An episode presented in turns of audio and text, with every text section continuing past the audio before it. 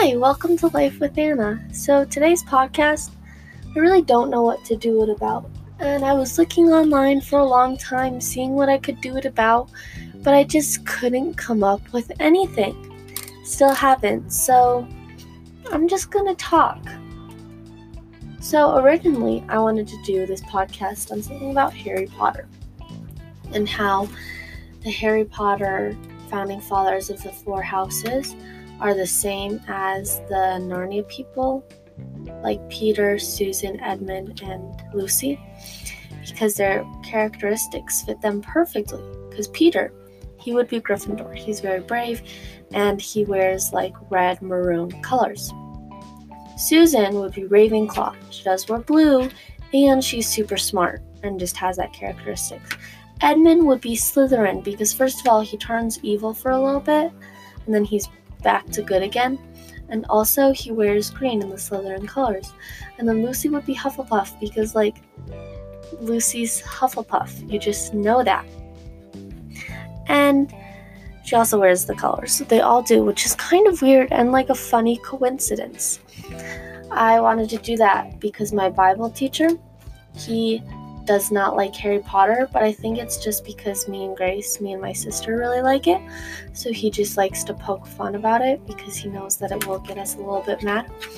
And so I wanted to do that, but then realized that there's just not enough evidence. It's kind of just all there, and you see it, and that's it.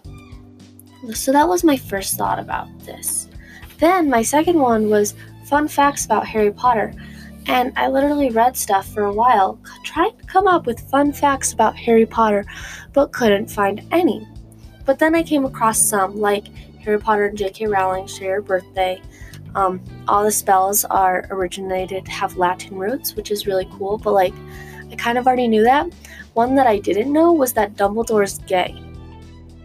And like, you think about that for a while, and you're just like, oh my gosh, that makes sense, because of Grindelwald he liked Grindelwald, and so that was kind of sad for Dumbledore. Um, I also realized that Moaning Myrtle is um, a lot older than people think she was. So, yeah.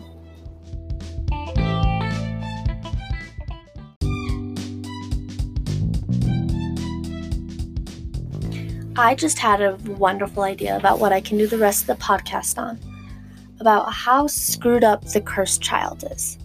The Cursed Child is the eighth story written by J.K. Rowling, and it's 19 years later. It takes place um, at the start of the epilogue in the seventh book, and it's just a messed up book. Don't listen to this if you want to read the Harry Potter books. And yeah, because it will give away some stuff.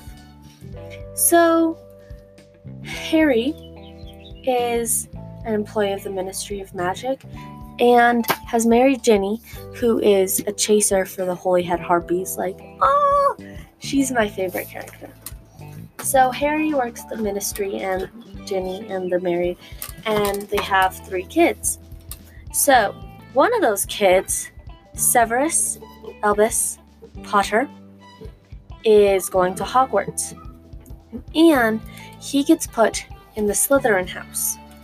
Which, like, it's all cool because great wizards come out of Slytherin, like, what's his name? Severus Snape.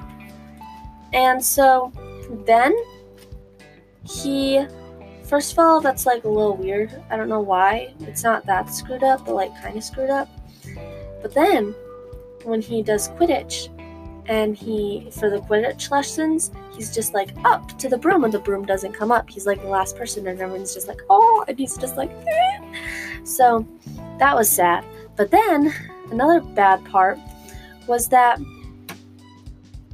part of Dumbledore remained in Harry Potter, except that is the part of Dumbledore remained and then got put into Albus Oh, his name's Albus Albus Severus, not Severus Albus. That makes more sense.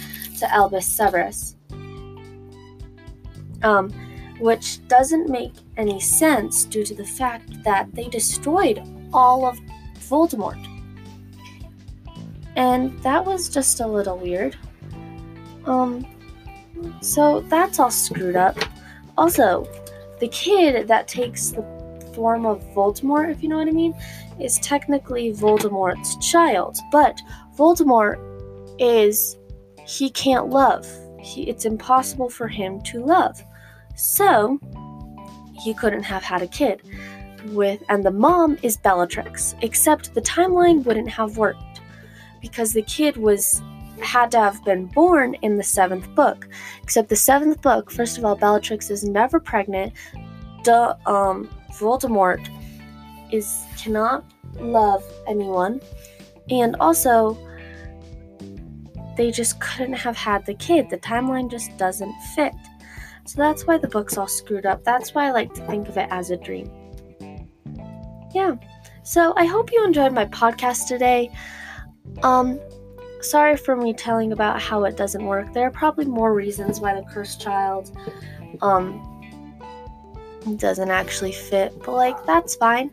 I hope you enjoy your day. I'm enjoying mine. It's so windy here and it's kind of annoying because I wanted to go play baseball with my father, except it's so windy that I can't. So, yeah, bye. I hope you enjoyed this podcast. Go and listen to my other ones.